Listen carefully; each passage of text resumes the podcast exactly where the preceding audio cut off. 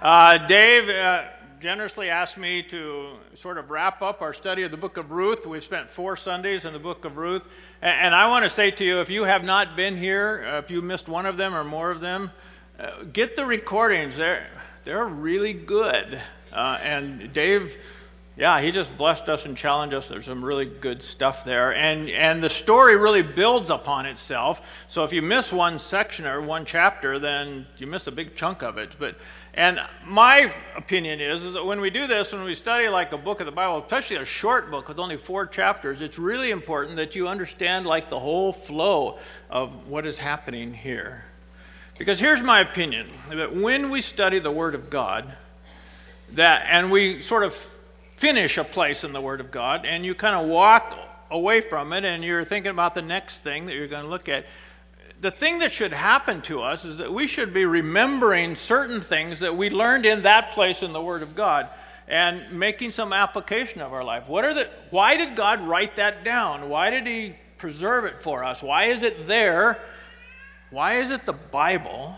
Why do we call it the Word of God, and what does it mean? What is, and you ought to walk away with a few things that you just remember and that anchor you to that place in the Word of God so that whenever you think about it, you think, oh, yeah, that, and that, and that. And if you don't do that, like, what good is it, right?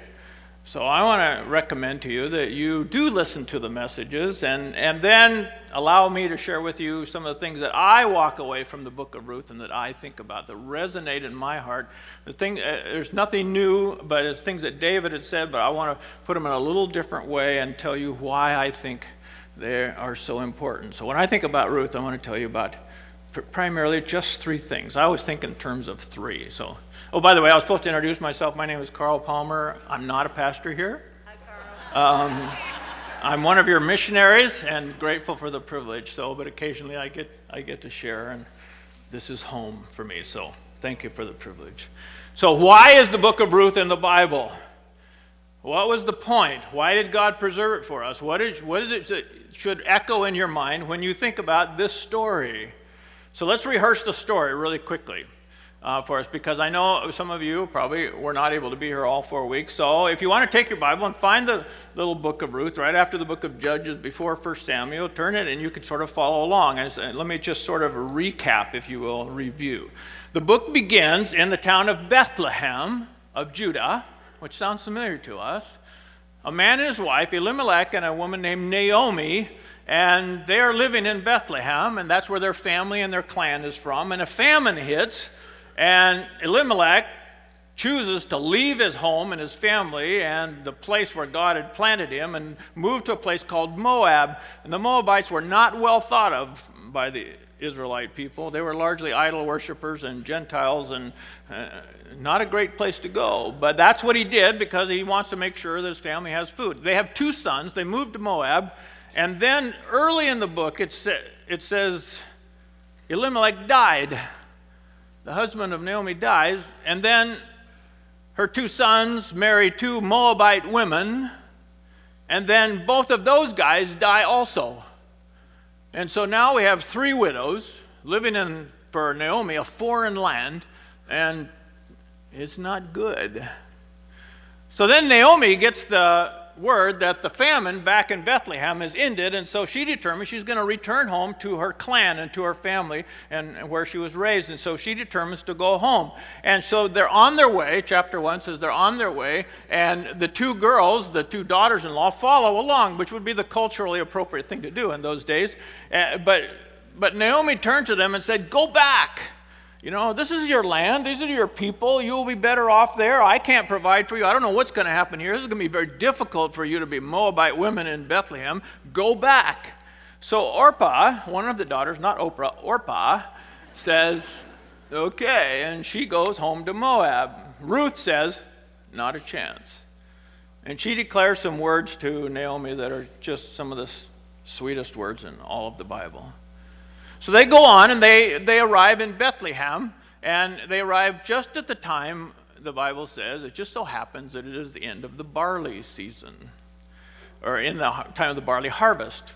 So then, chapter 2 opens up with Ruth now going into the field to glean. And Pastor Dave explained this really well that it's, it's the idea that was planted in the Old Testament by God that if you owned a field, uh, what you do is you would leave crops on the edge of the field for the poor people from the town to come and they would glean the leftover like produce or grain so that they would have food to eat. It was a, it was a wonderful and incredible thing. And, and the owner of the field was a man of God, and he determined to do this. So Ruth now is going to this field and she's gleaning. She's picking up the sheaves of barley and she's going to take it home uh, to Naomi so that they will have something to eat.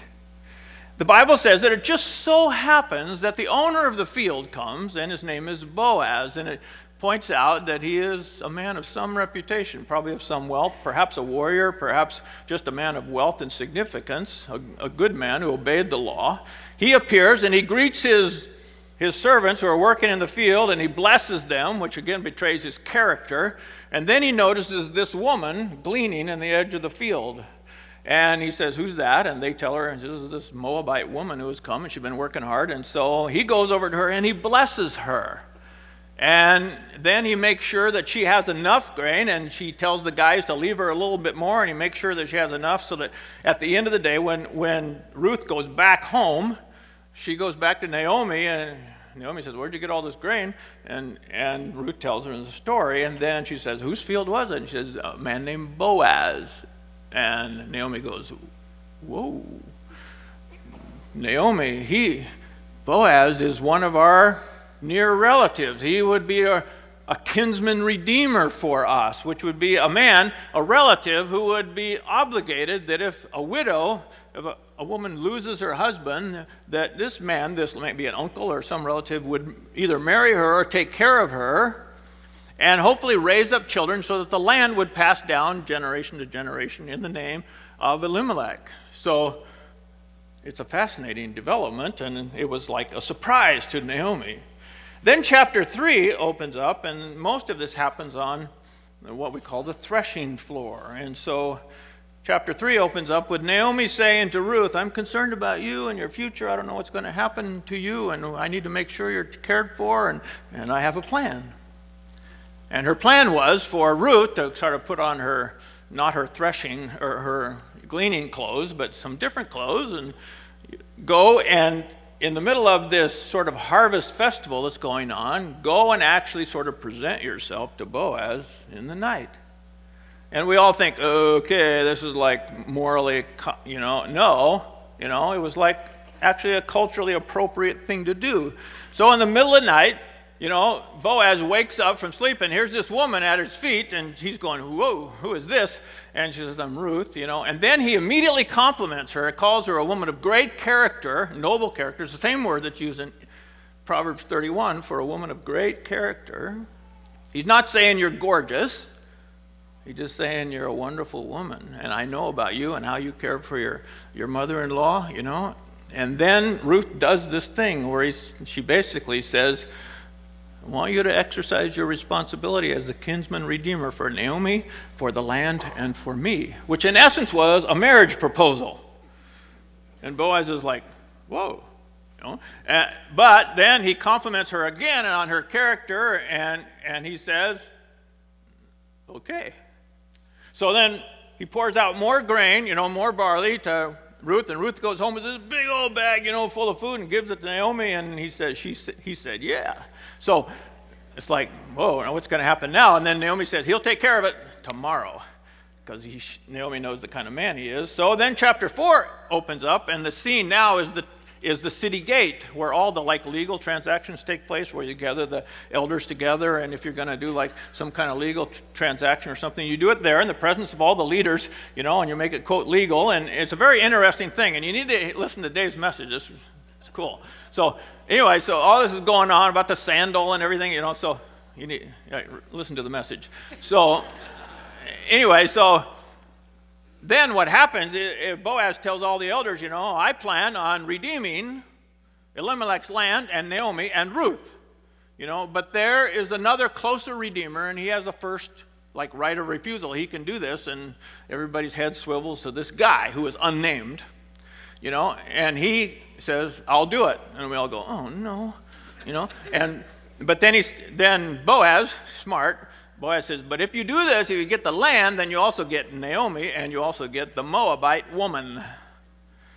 And the woman, re, the man reconsiders and says, "Oh, I don't know. That's going to impact my estate, and what happens now? I pass my land down to my children, I don't know if I can bring another two women, and you know, you know." And he says, uh, "No, you do it."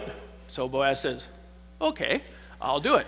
And so then he redeems Naomi and the land and Ruth. And then the book closes with Boaz marrying Ruth, and they have a little baby name. She was never able to have a baby before. Now she has a little baby, and they name him Obed. And the book closes with Naomi sitting on a chair, holding little grandbaby, grandson Obed. And you have to sort of be a grandma like get this, the significance of this, how amazing and sweet it is. Um, and so the book closes with everything like reversed. It's fascinating. So then, so what? Like, what do we take away from this? What are you going to remember when you think about the book of Ruth? What, what sticks in your mind? Hopefully, some things have stuck in your mind. You've written some notes down. And, and, and, the most important thing, of course, is not just some, some facts that you might think about that you understand about the story of Ruth, but the question is what did God say to you? And what are you going to do about it? Is your life different at all from four or now five Sundays as we focus on the book of Ruth? If it isn't, then, well, change, right? So, like, regard this as more important because God speaks through His Word, right? That's why we study it. That's why we read it. That's why it's important. You, Is that okay? You agree with that? Okay, so let me tell you the three things that stick in my mind, and I just present them to you as a possibility. And there's nothing new. David has said these very things. Maybe I'll say them just a little bit differently. Uh, but let me tell you the three things that, and I always think in terms of three, um, three things that resonate in my brain. The first one is this that bitter circumstances do not have to make our hearts bitter. Bitter circumstances do not have to make our hearts bitter. They sometimes do, but they don't have to. Do you remember how when Naomi first comes back with Ruth and they come back to Bethlehem and all the women say, Is this Naomi? And Naomi says, Don't call me Naomi. The word Naomi means pleasant. Don't call me Naomi. Call me Mara, which means bitter. And then she says, Because the Almighty, that is God, has made my life very bitter. I went away full but the Lord has brought me back empty. Why call me Naomi? The Lord has afflicted me. The Almighty has brought misfortune upon me. Four references to God. And my life is a disaster. I went away full, came back empty. I lost everything. So, can you relate to any of this? Yes. Have any of you experienced loss like this? It's, easy, it's easier to read about it, but some of you have actually lost your husband or your wife or a child. And you, you know, oh, you know how, hard, how much this hurts. And if you have multiple agonies in your life, then you know how easy it is for your heart to become bitter about it. Naomi had a very hard life, there's no way around it. The question is what's going on in Naomi's heart while this is being described.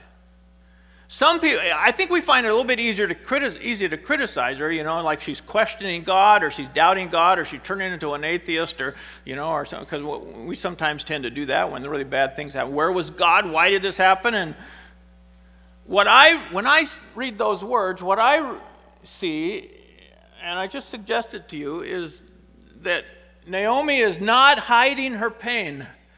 She's not like saying, everything is fine. You ever do this, right? You know, you can do it in the lobby. Maybe you did it already. Shame on you. So, I mean, you came in and people say, How you doing? And you say, oh, I'm fine. You know, and in fact, you're really, really hurting bad inside. But you don't have time out there to tell them all that, so you say, Fine, that's what we do, right? So I don't think Naomi is like denying how much it hurts. I think she's really, really open. She's not hiding behind some pretend smile. She, she's not denying her pain. But she keeps coming back to this what I would call the sovereignty of her God. That she knows that God could have stopped this, and He didn't. She knows that she still believes in her God. She's not become an atheist or an agnostic in this. She's just hurting and she just says, God did it. God allowed it. I don't know if God caused it or God permitted it. You ever wrestle with that one? Did God make this happen or did God permit it? And we go back and forth, and the end result is we don't know. But we know that there is a great God in heaven, and I think that Naomi knew it also, that she said, There is a great God, and I went away. He let me have this hurt, and it is awful, and my life is bitter. The question is was she controlled by that bitterness? Was everything now about her bitter heart? Was everything about sort of everything is so bad? It's like a pity party almost. And when I go on reading, what I see is she immediately begins to invest her life in, the, in caring for Ruth. That she's trying to figure out what is the best thing for her daughter-in-law, and she start she's she becomes like this really great mentor, encourager, this older woman who is caring for this younger woman to try to help her and to try to make sure her needs are met, even though her life is full of bitterness. She knows that Ruth also has had this bitter experience of losing her own husband. She also is a widow. So, so Naomi is saying, God allowed this great hurt in my life, and now I'm going to care for my daughter in law. So, what do I take away from this? I take this away. Life is full of bitterness, life is full of pain.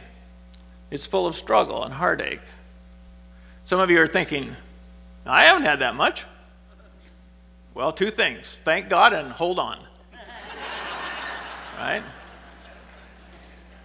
Because the reality is, is, it's coming. You just have to live long enough.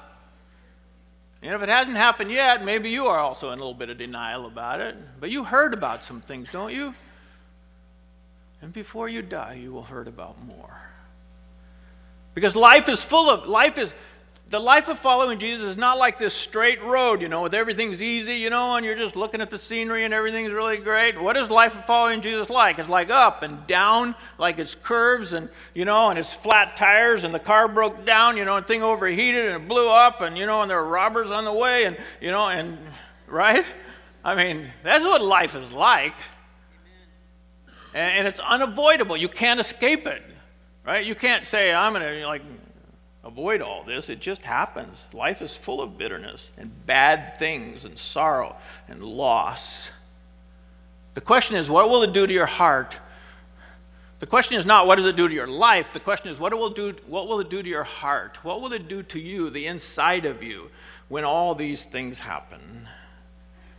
And sometimes they happen a bunch of them at once. Have you noticed? I can handle like one bad problem, but you throw three at me and I'm in trouble.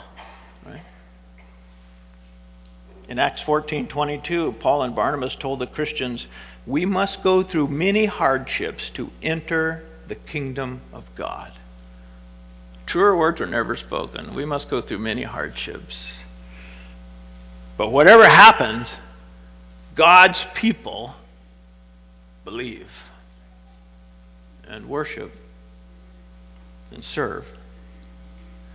A few days ago, Carolyn and I were invited to, uh, to join one of our small groups, one of our church's small group Bible studies. And, and uh, what they did was they first contacted me and said, We're, we're studying the book of Hebrews. You know, every week we're going through the book of Hebrews, and, and we've run into some questions. Well, study the book of Hebrews, you'll know why. So they're studying the book of Hebrews, they ran into some questions, and they, can, can you answer this? And, you know, and I was, I think I was in Nepal when I first got this, you know, and so I wrote them back and said, yeah, you really don't have time now, but when I get back, oh, so anyway, the way it works out, Dan Larson intervened and helped them with that, and they said, we're fine. But then they said, will you come to our group because you're like an expert in Hebrews. And I said, I, studied, I taught that book, and then I op- found my notes, and I, I taught it 21 years ago. and so I had to find my notes to see what I still believed about this little book. And so I went through it, you know, and I, and I read the book of Hebrews that morning. And so we go, to, we go to this Bible study, and we walk in, and there's like, I think there's 10, 11, or 12 older women. When I say older, I mean older than me. So which makes them older women. And and I knew all of them. I think I think there's only one or two. There's a couple that are not going to our church, but you know there was a but they're mostly our people, and I think they were all widows. Maybe not all of them, but most of them are widows. And and so I, Carol and I said we started asking them questions about the group, you know, because uh, I didn't want them to ask me hard questions on Hebrews. So I was asking them questions about their group, and they started sharing with me uh, about this group. And, and one of one of the ladies said, who was kind of the leader, she didn't want to be, but she is, and so she she says to me, you know, we have all, all of us, gone through some really bad things. All of us have had some real hard things in our life. And I knew quite a few of them, and I know a few of the stories, but only a glimpse of them over the years. And I knew it was true. And, but then I said, So what do you do? And she says, We study the Bible. Because we know that if we study the Bible, that God will give us what we need to get through some of these hard times and what's happening. Also, we laugh a lot. And I re- we realized that really quickly. They had really good refreshments, and they laughed a lot. So, I mean, this group is just, I mean, it's like a fun group, you know, and so they're laughing a lot. There's a lot of joy in the room, you know, and, they, and then she said, we pray for each other. When something happens, we pray for each other. And so, and one bad thing that just happened that last week to one of them, and we stopped and we prayed for her. You know, we pray for, we study the Bible, we are together all the time. We would not miss this. We encourage each other. We pray for each other. And I'm thinking, what if we all had something like that? You know? Well, it was just like this rich experience for Carol and me. And, and I just saw again that these women have gone through bitter circumstances, and every one of them would have had a right to say, I am bitter in heart, and they're not. In fact, they're really joyful, wonderful people. You would be just like blessed to be with them. But they've done the whole thing that we do when bad things happen. They ask the question, why? You ever do this? Why? Why God? Why this? Why now? Why did this happen? Which is a question I rarely ever get an answer to. Why did, what, why, right? And the next question is if, and one of them says, so if God is good, you ever heard this one? If God is good, why did he allow this to happen? we have this little mantra that we do God is good all the time, all the time, God is good. So when your son just died, is God good? Huh. See, they experienced it, they know it. And they don't like the hard things. They didn't like any of them. They were not saying, We really enjoy the hard stuff that happens to our life. This is really a great blessing in our life that we're in so much pain. They didn't, they didn't say that. They, they study the Word of God, they love each other, they pray for each other, and they are together as family for them. When we read the first few verses of the book of Ruth, we discover that pain is something that God allows. We see it again. We see it all the way through the scripture. You've seen it in your life, haven't you? This is something that God allows. Sometimes you wonder if God did it or if God just allowed it and you don't really know. But Naomi is in great pain and Ruth is in pain too. But the thing that we know is that pain is for a while. What does that mean? It's going to end someday. You know that, don't you? Can you imagine a life with no pain, no heartache, no struggle, no separation, no tears? It's boggling to think about it. And it's coming, my friends. Read the last two chapters. It's coming for you. You know that? I hope you know it today and believe it. See, these women believe that the glory of God is not diminished by the fact that they've gone through real hard time and pain. They're not blaming God. They have some questions that are not answered. They would like to have answered, but they're not being answered. And so what do they do? They submit and they worship and they love each other. And they take their rightful place at the feet of Almighty God. That's what we do as the children of God. Have you noticed this? Have you lived long enough to recognize that uh, some of the older people, you know, that have gone through some real difficult times? You know, some people have had some real heartache and struggle, and they have become bitter. And they question whether or not the stuff that they learned and believed, they question this and they question God, and they, they're just not sure. They, you know, and they become weak and they're hard to be around. And have you noticed there's some older, other older saints, some, some of them are not older, there's some them are just like, they're even young people, gone through some real difficult time, and they are just a, they're like a joy to be around, right? They're like, they've discovered this thing that God gives a peace that passes understanding, and God actually pours out love in the heart and gives joy when we never expect it. And, and so they look back in their heart and say, they, they say, honestly say, I wish it never had happened. It really hurts me, but let me tell you what I know. And they're like anchored to something, they stand firm. They're different. Their heart does not become bitter. They have bitter times, bitter circumstances, bitter pain, but their heart has not become bitter because something else has happened to them. There's some, what is it that, what does that? I want to make two suggestions to you. First one is doctrine. Isn't that a great word that we don't use much anymore? Doctrine. What is doctrine? It's truth. Doctrine is truth. It's the body of truth. This doctrine about God and about suffering and about difficulty and about pain and about the presence of the Holy Spirit and about the plan of God and how this has been happening for generations will continue to happen before God wraps it up. And it will always happen, and someday God will end it, and God has given to you more blessings than curses, and you have more reason to rejoice than to weep. And these are the things that people hold on to this truth and it anchors their soul in the time of pain. Doctrine, the other one is faith. They choose to believe God again today. Does it take away the pain? No. They choose to believe God in the pain, through the pain. Not always because of the pain, but in the midst of the pain, they still believe God and their mind goes back to the one who suffered for them. And they think, this has always been the lot of God's people. Now it's my turn. What will I do? Will I respond differently than the world responds to this kind of pain?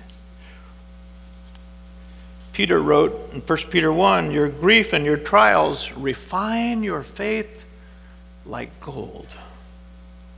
Paul wrote in Romans 5 suffering produces perseverance, and perseverance, character, and character leads to hope. I want to be somebody who perseveres. Do you? Do you want to be somebody who stands firm in difficulty? Who perseveres? Who finishes strong? Who doesn't give up? Who doesn't wilt their way to dying? Right? You want to be somebody like that? You want to persevere? How do you learn to persevere? Do you learn to persevere when everything's going really, really well and there is no bless, there is no problems or difficulties or pain or loss? Were those the times when you grew the most? No. We ought to have it figured out by now. So I want to say to you, God bless you. Pain's coming. Right? For some of you, pain's already here. The question is, what's happening to your heart? Where's your doctrine? What do you believe? And do you believe again today? You see, this faith thing has got to be like every day. Have you noticed? Every day, every day, every day. Okay, second thing. Took too long there. I have an hour and a half, right? Oh, okay.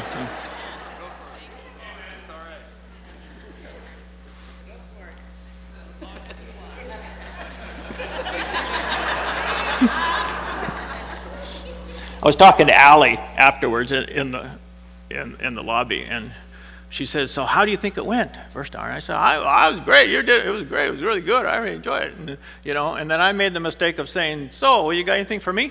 And she said, "No." Well, she said, "Well."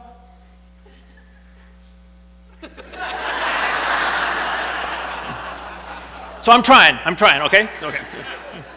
Okay. The second one is this. Faster now. Listen faster the second thing this story of Ruth reminds me is that great love is a commitment, it's a choice of commitment. It's fascinating to me that the word, it, we call this a love story, and it is a love story. Loss, Love and legacy. It's a love story. It's a beautiful love story, and we, we remember it as a love story. But the fascinating thing is that the word love is never mentioned in the book, except one time, way towards the end, where the women in Bethlehem are looking at Naomi and said, You got a daughter in law who's better than seven sons to you, and she loves you. The only time the word love is mentioned in the whole book. There's nothing anywhere else. We think, did Boaz love Ruth? Oh, sure he did. Doesn't say. Does Ruth love Boaz? Oh, yes. You know? Does Naomi love Ruth? Oh, yes. Did Ruth love Naomi? Oh, sure. Of course. You know? Doesn't say. There's nothing like, nothing particularly about any kind of emotions involved in the whole thing. But when you read chapter 1, and they're on their way back, remember, to to Bethlehem, and Naomi's saying, "Go back, go back, go back," and we said, "No, I won't go back. there's no chance." And, you know, and here's here's about if I were writing the story, I would have written the story. I would say, and and Ruth turned to Naomi and looked into her eyes and said, "Naomi, I love you. Of course, I'm going to come with you." Doesn't say that.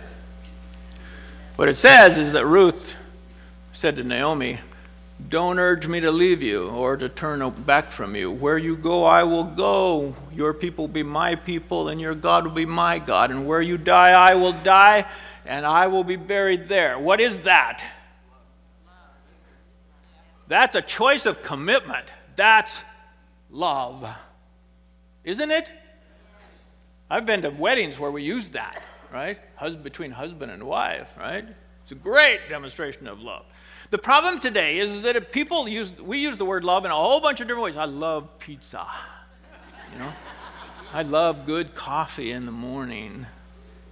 I have a fairly new car. It's only a year. I love my car. My wife is not so enchanted with my new car, but I love it.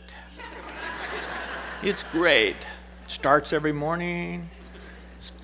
It's like a pickup and a car at the same time. Cost me a lot of money you'd really like. I'll show it to you in the parking lot if you want.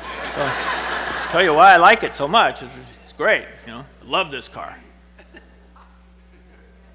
So, what is that? Interesting the way that we use the word love there, right? So, is it that? No. I love. Is that I love pizza kind of love? No, this is a choice of commitment, right? Whatever happens, I'm with you. I'm going to stick with you. I'm not going to turn away from you. I'm going to be with you. Where you die, I will die. Your God is my God. I am with you. I'm committed. This is a commitment, a choice of commitment. My friends, this is what love is. If you have somebody in this world who turns to you and says, I love you, you're stuck with the problem of trying to figure out what that means. Right? So you love me, so. So what? Like, what are you going to do about it? Like, what does it mean? You know? Is it about your is it about your way you feel about me? Is it about what I do for you? Is it affection? Is it desire? Is it about pleasure? Is it about what I can do for you? Is it about how I will perform for you? Is it about how I look? What is it? What, what is this love thing? And I want to say to you, there is such a thing as a great love. And this is what God has called us to a great love. He's called God's people to a great kind of love. For Ruth, it was a choice, it was a decision not to remain in bitterness and loss for her own husband, but to make a choice of commitment to her mother in law. And it's a staggering choice of commitment. It's a determination, if you will, a commitment to follow and be with Naomi and to care for her until she died. So, what is love? Isn't it fascinating that the Bible doesn't like tell us? Okay, this is love. Let me explain to you what love is. You know, like no place that does that. It, there is a place that we call it the, the love chapter, 1 Corinthians 13. You remember that one? It's interesting that 1 Corinthians 13 doesn't say anything about how love feels, it all talks about what love does, right? And then in 1 John it says, in this is love. God gave his only Son. Oh, that's a closer definition of love. And then 1 John even says like this God is love. So, what is love? How does God love? Does God love you like He loves pizza? Right? Finish it up and throw it out? Right? Or has He made a choice of commitment to you that required paying a sacrifice, paying a great price? And by the way, when will this love thing that God has for you draw to a close? When you mess up enough, and you do, when you are no longer quite as attractive as you used to be, when you haven't performed quite as well as you would like to perform, when you haven't done enough, given enough, served enough, loved enough, enough, right? When you've stumbled with the people that you do love, what happens to his love? Hmm. Great love is a choice of commitment. One more thing. And David said this, he said it every week, and I want to say it again to you.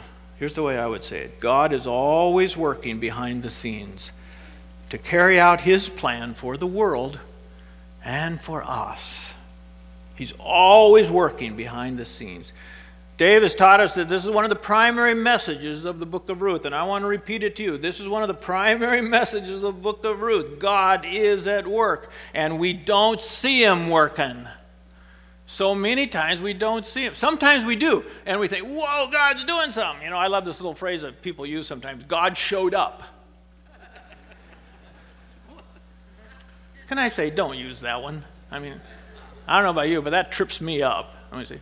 Hey, God has like showed up all the time. You're just like not aware of it, you know. But it's a way that we describe that God did something and we saw it, right? So it's okay. I'm sorry. I repent of telling you that. Um, it'll still bug me if you use it, but go ahead. So the little book of Ruth tells us that God is at work all the time. And one more time, there's nothing in the book of Ruth that says God is doing this and God is doing that. In fact, God is not even mentioned except some of the people refer to God and call him certain names, Jehovah and Almighty. And, but God, it never says God led Boaz to the field and God opened up the heart of Naomi and God did this and God did that. It doesn't just doesn't say that. But when you look at it, you see it everywhere, right? What it says is it just so happens that Boaz showed up, right? It just so happens that this was time of the barley harvest. Or uh, the old King James word is behold. I don't know if you still read the King James Bible, but behold, and you find it all the way through the King James Bible. Behold, what it means is surprise, God showed up, right? And now he's like doing stuff. Or behold, listen to this, right? In the loss, in the bitterness, in the pain? Is God at work? Is God at work in the good and the bad? Is it true that all things work together for good? Some of you have had experiences. Some of you have come to me after a sermon and said, Where was God when this happened to me? And you caught me every time. My first response is, I don't know. And then I think about it. And then I say, He was right there with you in this. And He was in pain too. My friends, you cannot escape this in this life. So, what will you do? You recognize that God is at work in ways that you see, and that God is at work in ways that you cannot see. Naomi, who had experienced such sorrow and such brokenness, I love the way in which the book like sets things, turns things like right side up. He reverses the emptiness, and, and you end with Naomi in fullness. But Naomi always had this heartache of losing Elimelech and losing her two sons.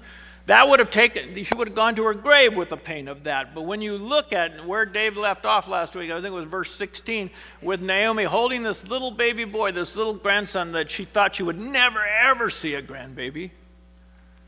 And here she's holding little Obed in her lap. And we would end the story there. But interestingly enough, it doesn't. It closes, actually closes with this like little genealogy. that tells us God is up to something more, right? That God has been we working through the life of Naomi and you know and, and Ruth and Boaz and the arrangement of all those kind of things. God has been working and they've been, they've been responding and doing their thing and and and then chapter four. The book ends with the word what? What's the last word of the book of Ruth? David. David, huh? David. This is generations before David was ever born. This book was written while David was king. Fascinating, isn't it, that when you look at this, uh, what you do is you look at the first few verses and there's a hint. The hint is the little phrase, Bethlehem in Judah. Bethlehem, hmm, that sounds vaguely familiar. Bethlehem, Bethlehem, Bethlehem, right? The last word of the book is David. And then you begin to realize, well, David is the forerunner of the Messiah, the great king. There's a great king coming that will fill the, fulfill the kingdom of David, right? For the world.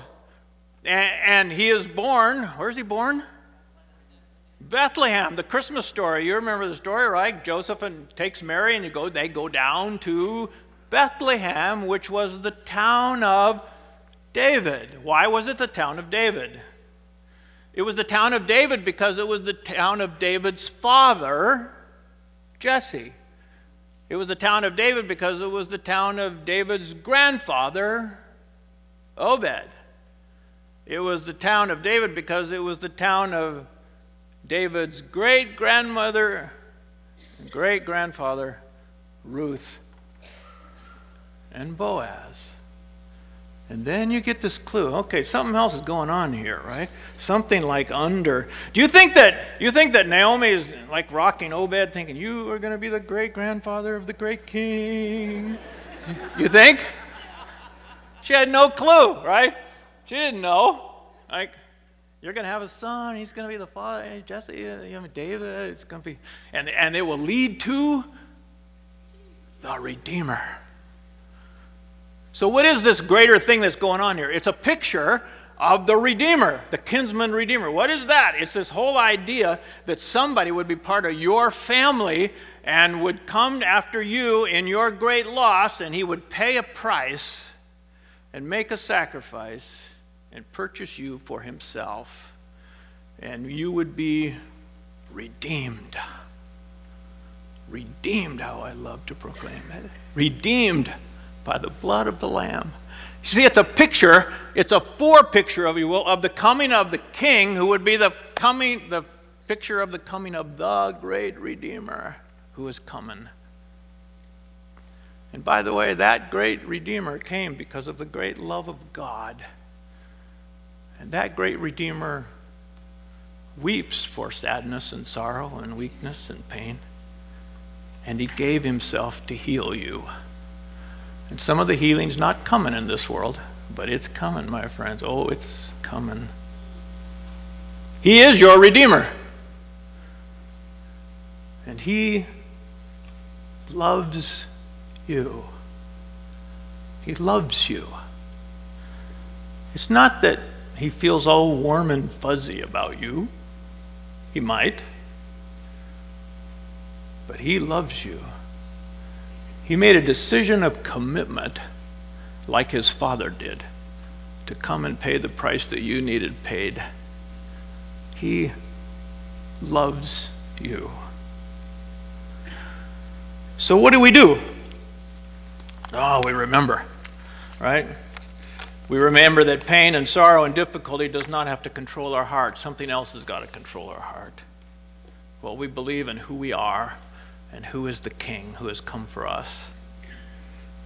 God's design for us is a love relationship. One of the things you ought to think about when you think about Ruth is the same thing that is portrayed in so many different ways in the Word of God that this thing that God has done for you is a love relationship. And it's not a love pizza relationship, it's a love, devotion, commitment to you forever, for your life, for every pain and sorrow and difficulty, for everything that's happened to you, everything that will happen to you. It's a love that's going to carry you right into death and beyond. It's a love that you will only fully understand when you get to glory. I don't think it will fully understand it then. So, what do we do? We love. We love. Don't we? We're the lovers. We are the people who love. We are the people who love people. We are the people who love our family, our wives. We are people who love each other. We are people who love the world. And why do we love? We love because He first loved us. We love because, say it with me, He first loved us. Thank God we have a God like that. He loved because we first, He, he loves us because now we can love Him. So we, one more time, we'll take the Lord's Supper together.